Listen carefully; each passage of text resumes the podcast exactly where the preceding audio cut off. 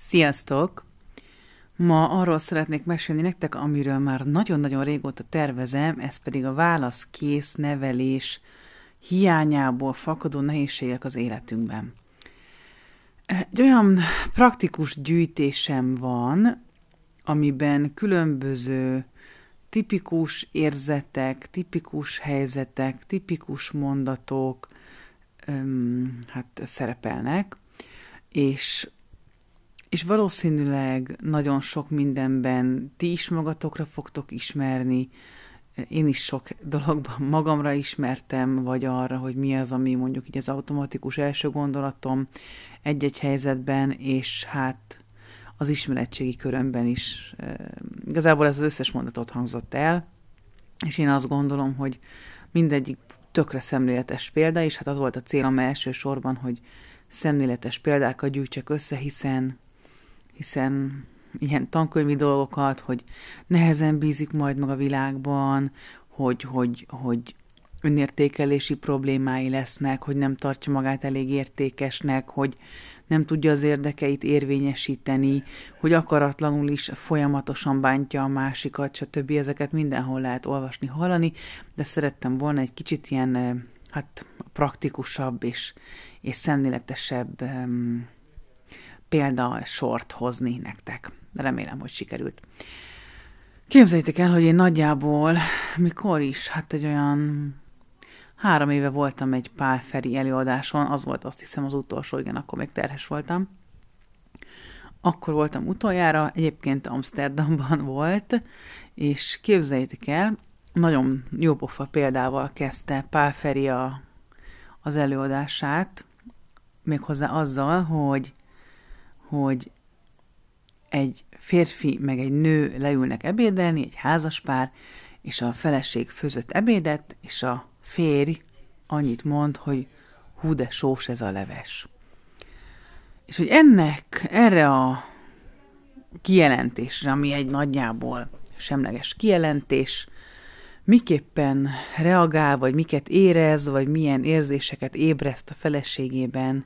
ez a mondat nagyban függ attól, hogy milyen neveltetésben volt részünk. Például azt gondolja, hogy úristen, milyen szégyen, én már egy levest sem tudok rendesen megfőzni, milyen ciki. Vagy azt mondja, rohadjál meg, akkor többet nem csinálok levest, te bunkó. Vagy azt mondja, hogy én már alkalmatlan vagyok az életre, ez borzasztó, hogy még ennyit sem tudok megcsinálni, stb. Vagy valaki azt mondja, jaj, bocsi, oké, lehet, egy kicsit túlsoztam. Vagy jaj, elfelejtettem, hogy te nem szoktad ennyire sósan enni a levest, vagy mit tudom én. Vagy azt mondja, jaj, tényleg, Jézusom, ez lehetetlen.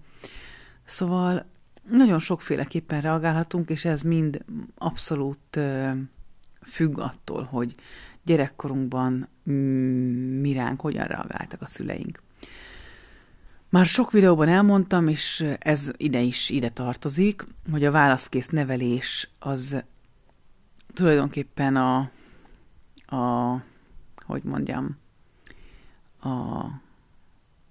skála két vége között helyezkedik el. A skála egyik végén van a teljes tekintélyelvű nevelés, amikor az ember nem számít, hogy a gyereke milyen ember, milyen érzései vannak, milyen vágyai, van egy sablon, amiben erőszakkal be akarom illeszteni, a skálának a másik végén pedig a laissez-faire, vagy éppen az elhanyagoló, vagy ráhagyó nevelés van, amikor a gyereknek az érzésével szintén nem foglalkozunk, csak éljük az életünket, mindent ráhagyunk, jó van, csináljad, kit érdekel, nincsenek szabályok, nincsenek keretek. És a kettő között van a válaszkész nevelés, amikor a gyereknek számítanak az igényei,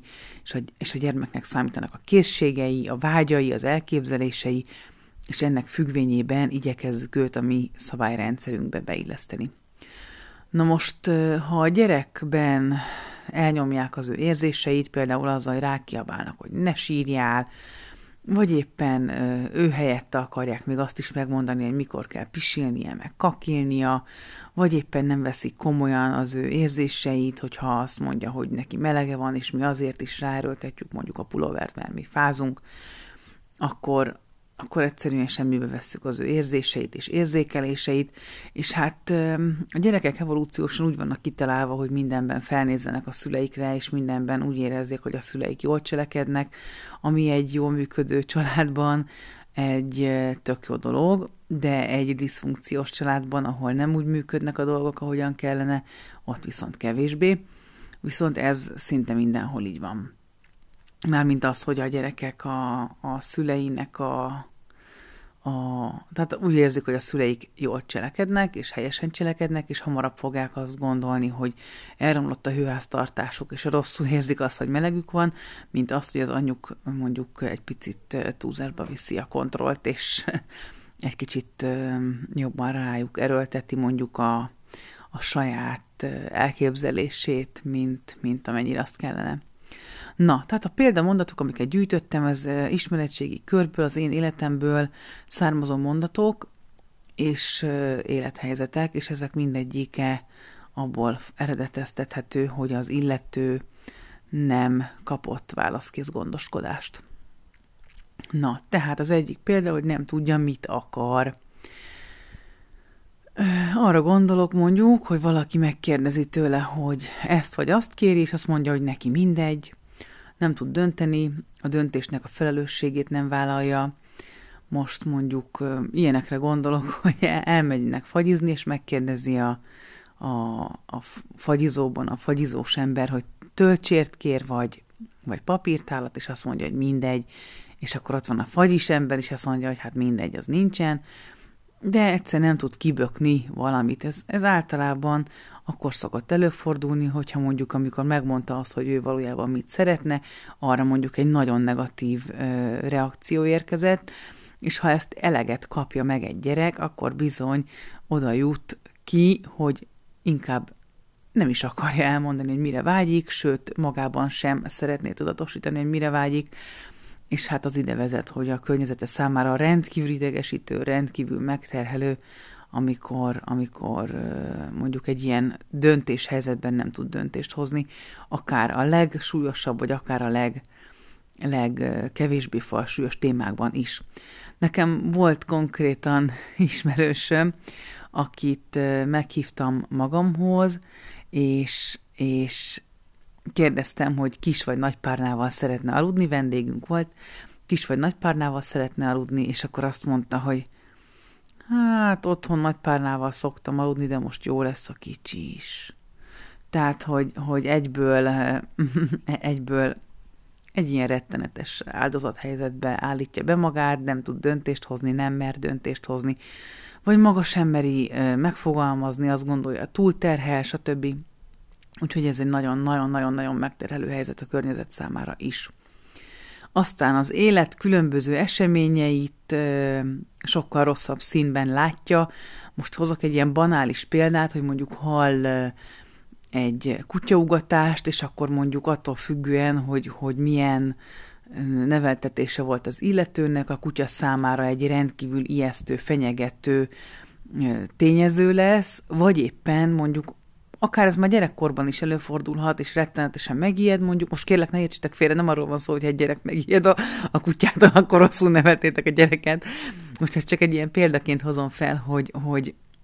egy adott ingerre hányféleképpen lehet reagálni. Tehát mondjuk egy kutyaugatást hall egy ember, és azt mondja, hogy úristen, egy kutya, meg vagyok halálra, vagyok rémülve, fenyegetés és félelem, vagy pedig azt mondja, hogy mondjuk, köszönt a kutya, üdvözölt engem, és ennyi, a kutyák ugatnak, kész.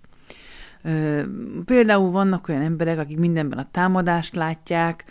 nekem is, hát van ilyen ismerősöm, de ezt igazából nagyon gyakran lehet tapasztalni a fórumokon, kommentek között, amikor valaki úgy reagál egy viszonylag semleges kijelentésre vagy posztra, mintha az a poszt arról szólna, hogy mintha ez egy támadás lenne. Tehát nagyon sok mindenben a támadást látja. Ilyen például, amikor ez is tényleg egy ilyen banális, nem létező példa, csak a szemléltetés kedvéért hoztam, hogyha mondjuk valakinek a lábára rálép mondjuk egy vaka trollin, akkor elkezd vele azonnal üvölteni, hogy elnyomsz engem, mint nőt, és borzalmasan bánsz velem, és te szemét elnyomó köcsög, és gazember, és stb. Szóval olyan dolgokban is támadást látnék hozzá, személye ellen irányuló, borzalmas támadást, amiről nincsen szó, valószínűleg az az ember, aki ezt így éli meg gyerekkorában, valóban a személye ellen elég sok támadást kaphatott. Aztán szintén egy ilyen élethelyzet, hogy valaki ír neked mondjuk egy üzenetet, hogy este kérlek mindenképpen beszéljünk, az, hogy mi ránk ez milyen hatással van, egy ilyen viszonylag semleges mondat, hogy mondjuk arra gondolok, hogy fú, biztos most fogja megkérni a szerelmem a kezemet, vagy azt gondolom, hogy most fog velem szakítani a szerelmem. Persze ez csak abban az esetben érvényes, hogyha a szerelmétől kapta ezt a beszélnünk kell üzenetet, de bárkitől kaphatja. Szóval akkor az is nagyon nagyban függ a mi előéletünktől, hogy mi mit feltételezünk a másikról. Ez nagyon-nagyon jellemző. És hát akkor még ide mindenképp be kell lékelnem azt, hogy jellemzően azok a gyerekek, akik úgy nevelkedtek, hogy a néha válaszkészen bántak velük, néha nem, és ha mondjuk ez már annyira össze van keverve, hogy mondjuk 50%, és 50%-ban mondjuk kiszámíthatom, és válaszkészen gondoskodtak róla, 50%-ban viszont ignorálták az ő igényeit. Most nem kell messzire mennem, például mondjuk az éjszakai gondoskodásra is gondolhatok, hogy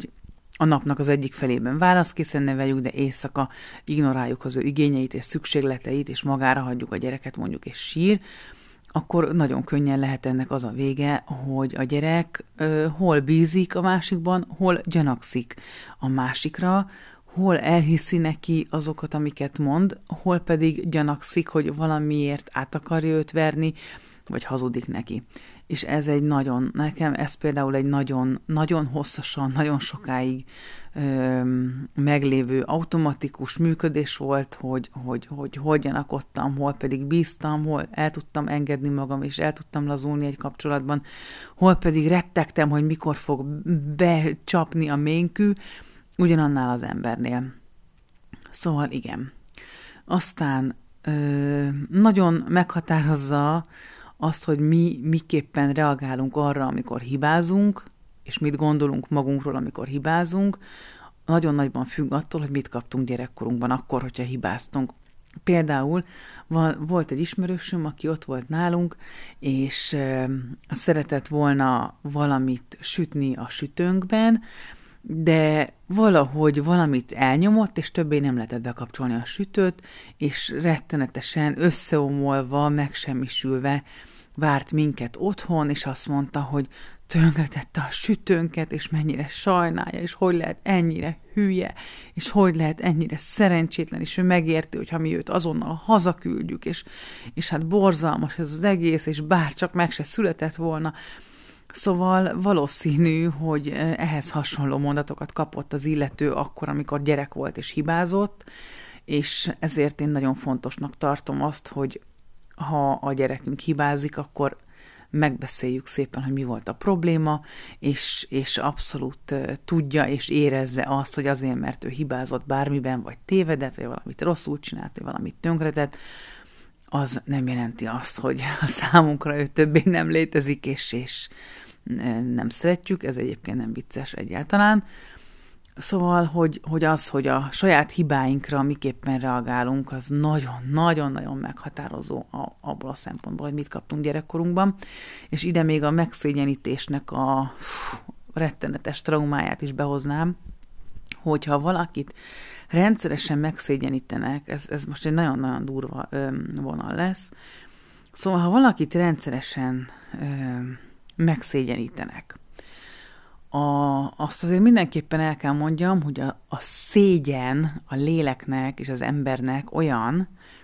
mint a tűz a testnek, tehát olyan, mint egy forró megégetés, és az ember soha többet azt az érzést nem akarja érezni, amikor megszégyenítik. Sajnos azt gondolom, hogy nincsen köztünk olyan ember, akit ne szégyenítettek meg volna élete során, és hát, hogyha gyerekként sokszor megszégyenítenek valakit, annak a nyomait élete végéig hordozni fogja. És például eszembe jutott egy olyan dolog, hogy a szégyen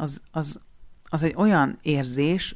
amit bármi áron el akarunk kerülni, vagy annak a lehetőségét, hogy minket megszégyenítsenek, vagy megszégyenüljünk, így vagy úgy. És hát volt egy ilyen nagyon durva sztori egy pár évvel ezelőtt, hogy egy pilóta egy foci csapatot vitt egy magángépen, és a pilóta úgy gondolta, hogy nagyon keveset tankol, mert szeretne spórolni, és keveset tankolt a repülőgépbe, vagy tankoltatott a repülőgépbe, és hát sajnos úgy tűnt az út vége felé, hogy túl keveset tankolt, és ő tudta, hogy túl keveset tankolt, de annyira rettegett a szégyentől, és attól a megsemmisítő érzéstől, amivel a szégyen jár, hogy folyamatosan a diszpécserrel beszélt, és hát egyértelmű volt, hogy probléma van, nem mondta azt, hogy vészhelyzet van, és azonnal le kell szállnia. Tudta, hogy probléma van, mondta is, és jelezte is, hogy probléma van. Egy közelebbi repülőtérhez irányították, mint ahová eredetileg ment volna, és hogyha azt mondja, hogy túl kevés az üzemanyagom, vészhelyzet van, azonnal le kell szállnom, akkor mindent megtettek volna a repülőtéren, hogy azonnal le tudjon szállni. De ő nem látta be, és nem tudta azt belátni, hogy túl keveset tankolt, és életveszélyben van az egész személyzet, meg az utasok, és kitartott amellett, hogy elkerülje a szégyent, hogy persze most még belefér, amíg odaérünk, igen, még kihúzzuk, amíg odaérünk, de nagyon jól tudta az illető, hogy nem fogják kihúzni. Természetesen nem szándékosan akarta megölni az embereket, ő egyszerűen a szégyentől, vagy a szégyennek a lehetőségétől, meg a megszégyenülés lehetőségétől akart távol maradni, és ezért ennek az lett a vége, képzeljétek, egy lezuhant a repülőgép, és mindenki meghalt, aki a gépen volt. Tehát a szégyen az ember, akit nagyon sokszor megszégyenítenek, az bizony később akár nagyon könnyedén emiatt lehet életveszélyes is, nyilván akár akaratán kívül is, és például volt egy ilyen eset, hogy egy kórházban, ez azt hiszem Magyarországon volt, egy kórházban született egy kisbaba, és rossz kisbabát adtak oda a nővérnek, a nővér rossz kisbabát adott oda a családnak. És amikor hazaért a család, akkor vette észre a kórház, hogy hoppá, ennek a gyereknek nem kéne itt lenni, viszont egy másiknak itt kéne lennie, aki nincs itt. És akkor utána telefonáltak a családnak, hogy SOS, önök most éppen értek haza egy másik gyerekkel, nem a sajátjukkal, és gyorsan hozzák vissza. Na most, hogyha ez egy olyan emberrel történik meg, aki mondjuk szénné volt szégyenítve élete során, lehet, hogy mondjuk akkor az osztályvezető, vagy éppen az a nővér nem tudta volna, képtelen lett volna vállalni a felelősséget azért, ami történt, és mondjuk nem derül ki az, hogy rossz gyereket vittek haza, mert inkább lenyeli mondjuk tehát hogy inkább könnyebben meg tud birkózni azzal a tudattal, hogy ő miatta valaki másnak a gyerekét neveli egy család, mint azzal, hogy ő ezt az óriási hibát elkövette, mert hát most akárhonnan nézzük, ez egy óriási hiba, de hát ahogy mondják, ezt csak az nem hibázik, aki nem dolgozik. Na mindegy, szóval, hogy előfordulhatott volna akár az is, hogyha mondjuk egy olyan ember követi ezt a hibát, akit megszégyenítettek sokszor,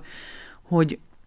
nem meri egyszerűen bevallani azt, hogy hibázott. Tehát az, hogyha valakit megszégyenítenek, ami abszolút a válaszkész nevelés keretein kívül esik, akkor annak lehet az a következménye, hogy óriási károkat tud majd okozni a jövőben az ember azzal, hogy képtelen belátni azt, hogyha hibázott.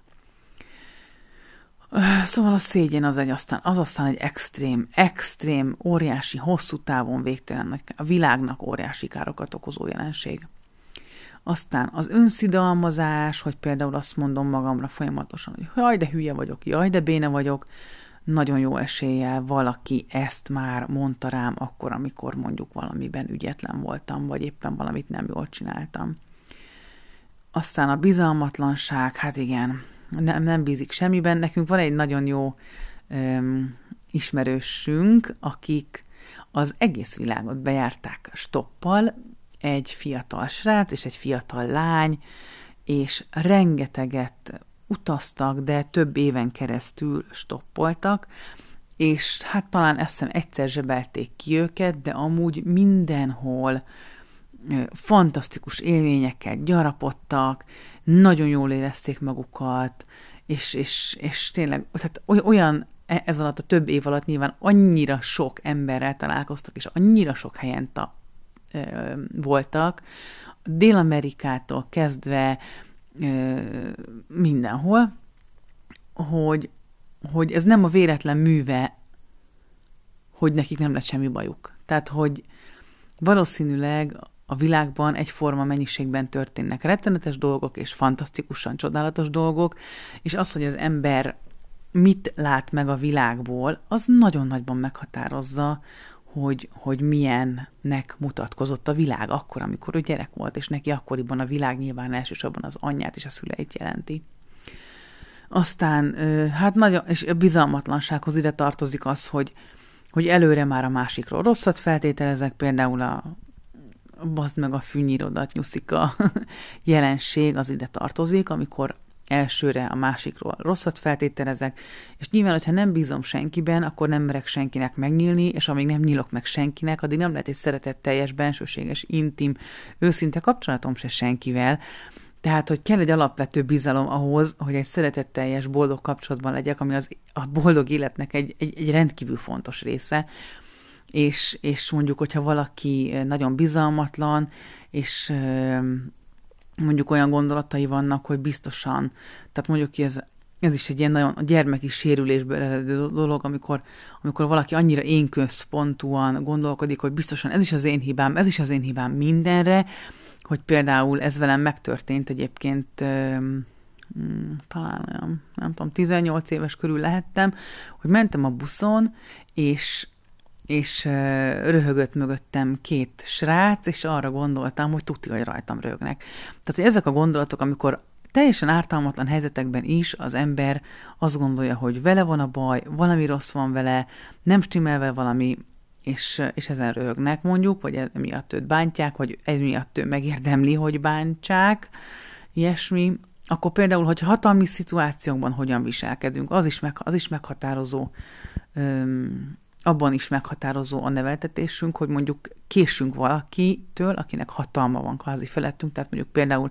van időpontunk egy orvoshoz, és mi késünk. És hogy az számunkra mennyire szégyenteljes, vagy éppen mennyire szorongató ez a tudat, hogy mi el fogunk késni, vagy egyszerűen csak lazán fölhívjuk, hogy elnézést kérünk, rettenetesen sajnálom, de ilyen a közlekedés, most el fogunk késni,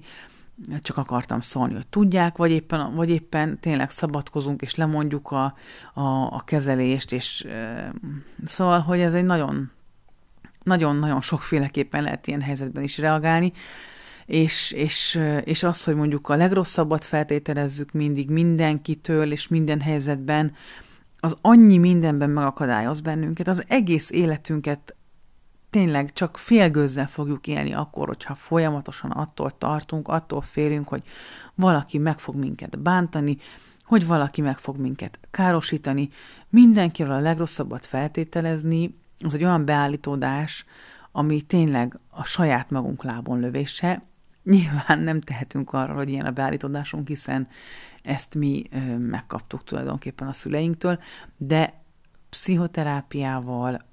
az önismeretünk fejlesztésével abszolút lehet javulni, tudatosabbá válni, fejlődni, és legyőzni ezeket a késztetéseket, vagy éppen ezeket a gondolatokat. Tetten lehet érni, és meg lehet változtatni a hozzáállásunkat. Vagy legalábbis együtt lehet élni az ezekből származó negatív érzéseinkkel. Aztán nagyon jellemző, hogyha valakit nem válaszkészen nevelnek, hogy nem tud magáért kiállni, például megrohad egy megnyomorító munkahelyen, és nem tudja azt mondani, hogy eddig és ne tovább, átléptetek itt egy határt, kizsigereltetek engem a semmiért, és kihasználtok, és kiszipolyoztok engem, és én már ebbe tönkre megyek, és elmegyek egy másik helyre, ahol emberként és normális munkaerőként bánnak velem, de hogyha valakinek mondjuk sérült az önértékelés a gyerekkorában a válaszkész nevelés hiánya miatt, akkor meggyőződése lehet, hogy máshol is ugyanilyen rossz lenne, vagy éppen az, hogy ő maga ennél jobbat nem érdemel. Ez akár egyébként párkapcsolatokban is megjelenhet, rettenetes párkapcsolatokban hosszú éveken át tengődni, azzal a meggyőződéssel, hogy ez a legtöbb, amit én kaphatok, és amit én érdemlek. Szóval rettenetes helyzetekbe kerülhetünk, hogyha nem kapjuk meg a kezdő megfelelő gondoskodást gyerekkorunkban. Aztán szintén ide tartozik, hogy mennyire tud magáért kiállni az ember, mondjuk az alapvető szükségleteiért, szólni mondjuk egy kollégának, hogy kérlek csukd be az ablakot, mert fázom, vagy éppen szólni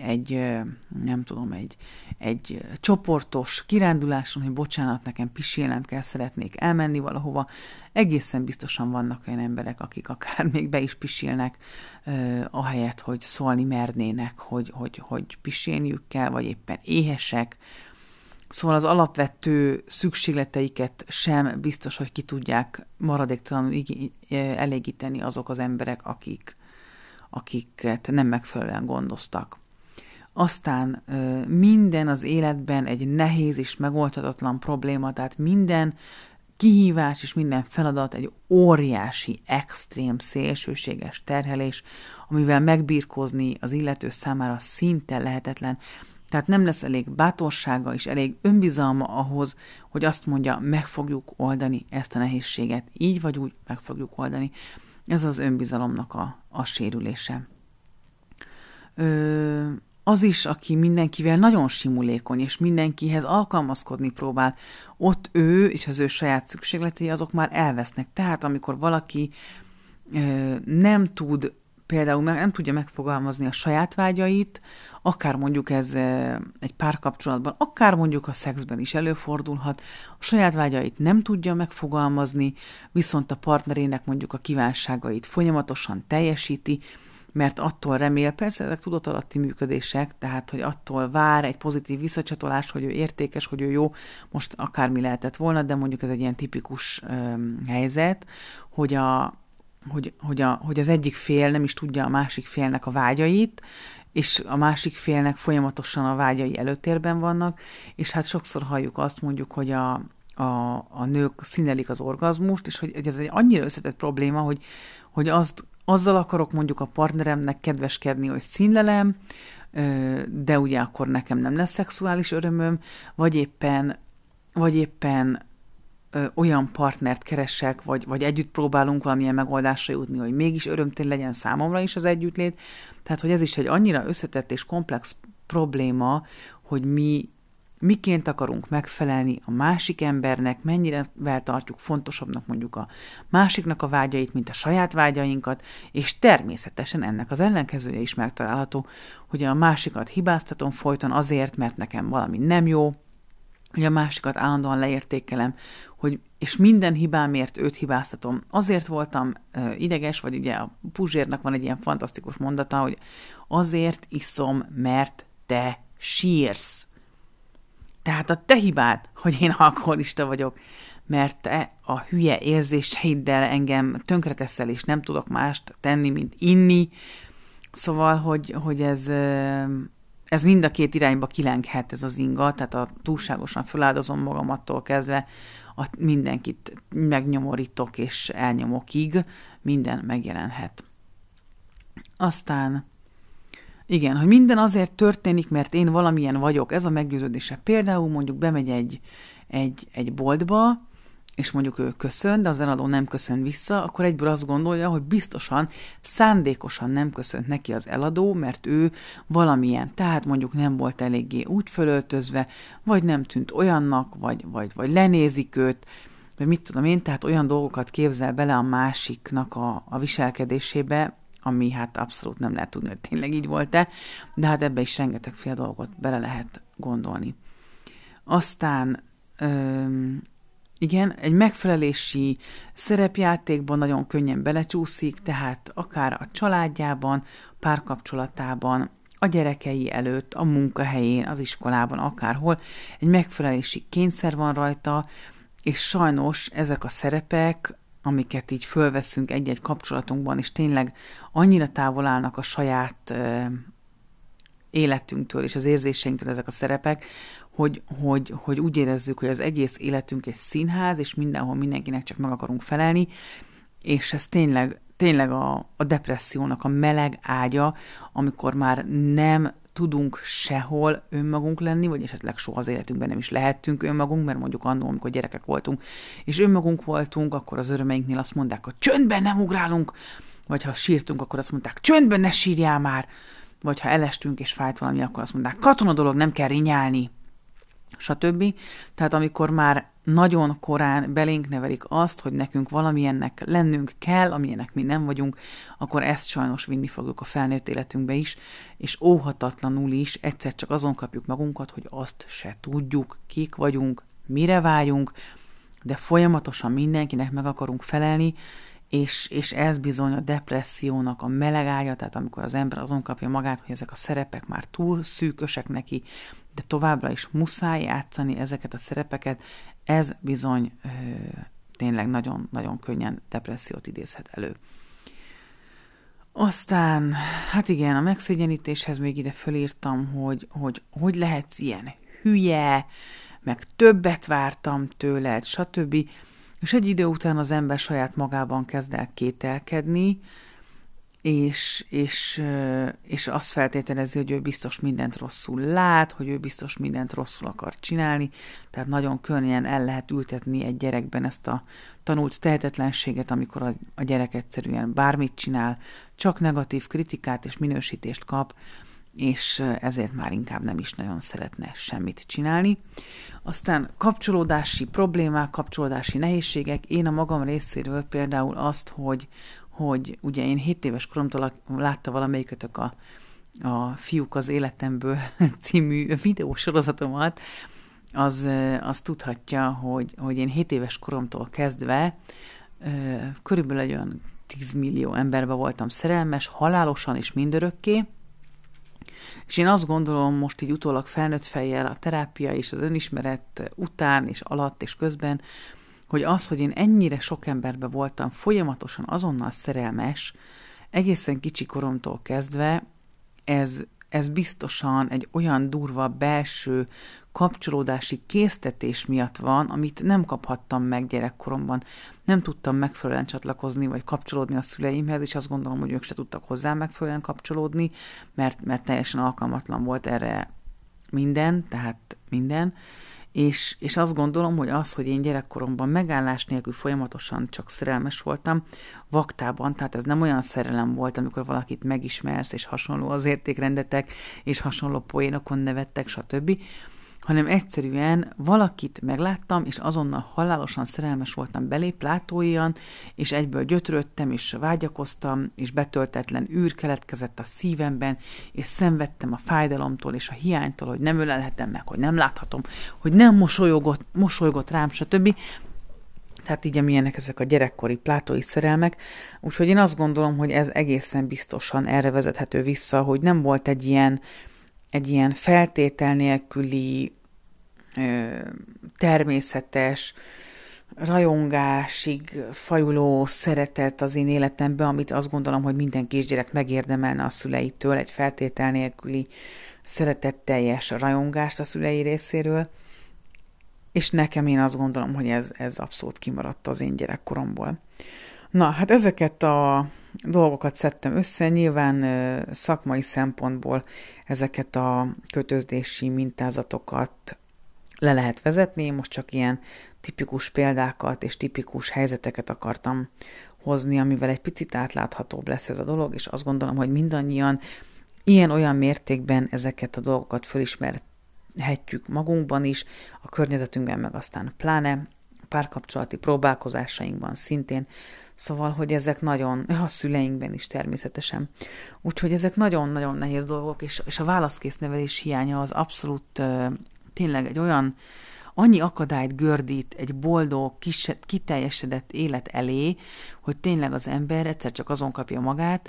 hogy nem tudom, 60 éves,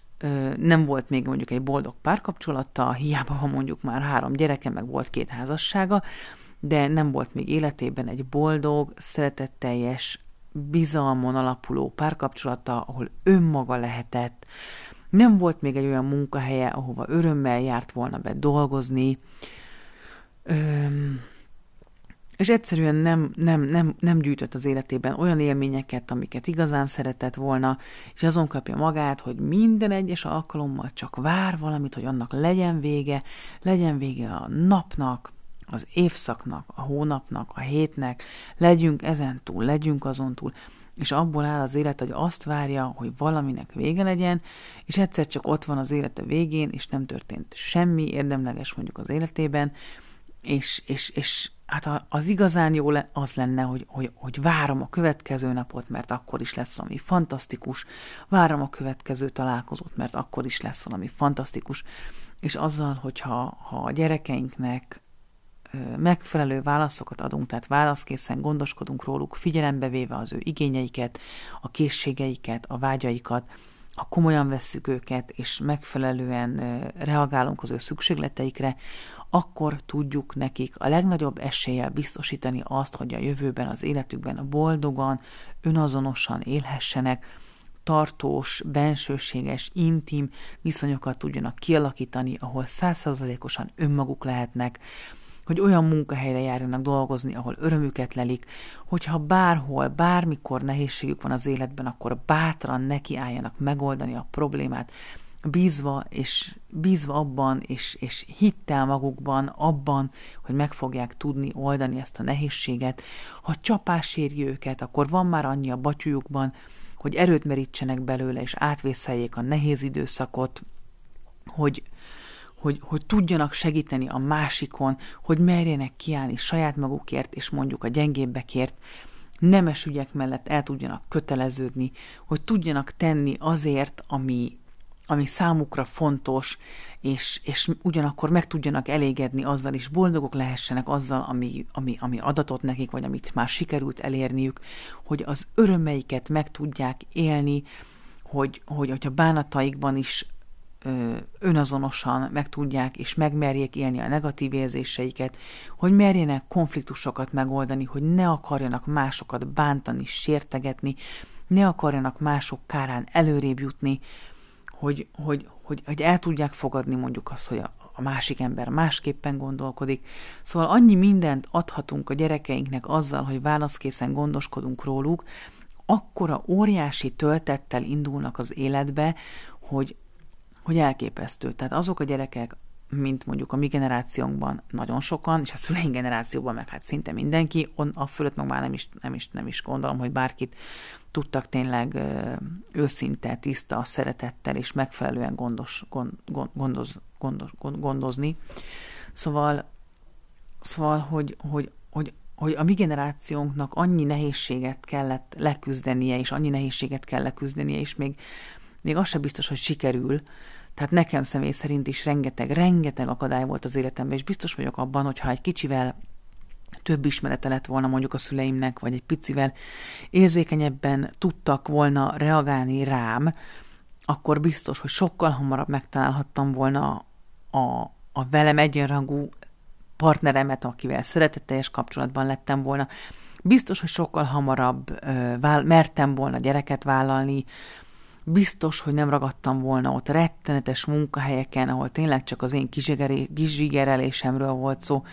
Biztos, hogy sokkal nagyobb bátorsággal vágtam volna bele különböző dolgokba. Sokkal kevésbé vágtak volna arcon kudarcok, sokkal nagyobb erővel lábaltam volna ki gödörből. Úgyhogy én azt gondolom, hogy a mi gyerekeinknek van esélye először sok-sok-sok 100 év után arra, hogy boldog, önazonos életet élhessenek, óvva és figyelve a környezetüket, de szem előtt tartva a saját érdekeiket, és vigyázva magukra és a környezetükre is. Szóval én azt gondolom, hogy a mi gyerekeink az első olyan generáció, akiknek ez megadathat. Még nagyon sok év és évszázadra van szükség ahhoz, hogy ezek az ismeretek tényleg mindenkihez eljuthassanak, és minden gyerek megfelelő bánásmódban részesülhessen. Ez nagyon-nagyon-nagyon hosszú munka, és nagyon sok munka, de hiszek abban, hogy efelé tartunk, mert jó eséllyel, akit bántottak, így vagy úgy, vagy elhanyagoltak, vagy nem törődtek vele, jó eséllyel maga is ezt a mintát fogja követni, de ugyanakkor van esély arra, hogy ez megváltozzon, ahogyan remélem az én esetemben is ez megváltozott, és megtörtem ezt az örökséget, és van esélyem arra, hogy a mi gyerekeinknek már egy picit stabilabb érzelmi bázisként legyünk majd a szülei, mint ahogyan ez nekünk adatott meg. Szóval igen. Úgyhogy mi vagyunk azok, akik a szebb jövőt csináljuk. Úgyhogy nagyon örülök neki, hogy erről ennyit tudunk beszélgetni egymással, és hogy ennyien hallgatjátok ezt a sok fontos dolgot, amiről beszélek hétről hétre, és nagyon kösz, hogy itt vagytok velem, úgyhogy mindannyian mi vagyunk a jövő reménységei, úgyhogy kitartást kívánok nektek a nehézségekhez, mert hát válaszkészen nevelni rendkívül nehéz. Jó, hogy itt voltatok, ha úgy érzitek, hogy valakinek ezt a videót érdemes elküldeni, akkor kérlek, tegyétek meg, és ennyi. Kösz, hogy itt vagytok. Sziasztok!